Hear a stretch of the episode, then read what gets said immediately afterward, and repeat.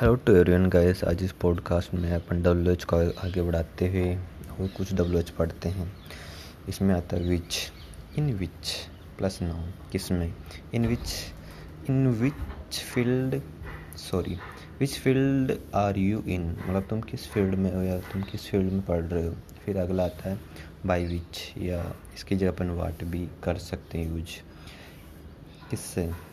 By which या will do that तीनों में से अपन कोई भी यूज़ करते हैं।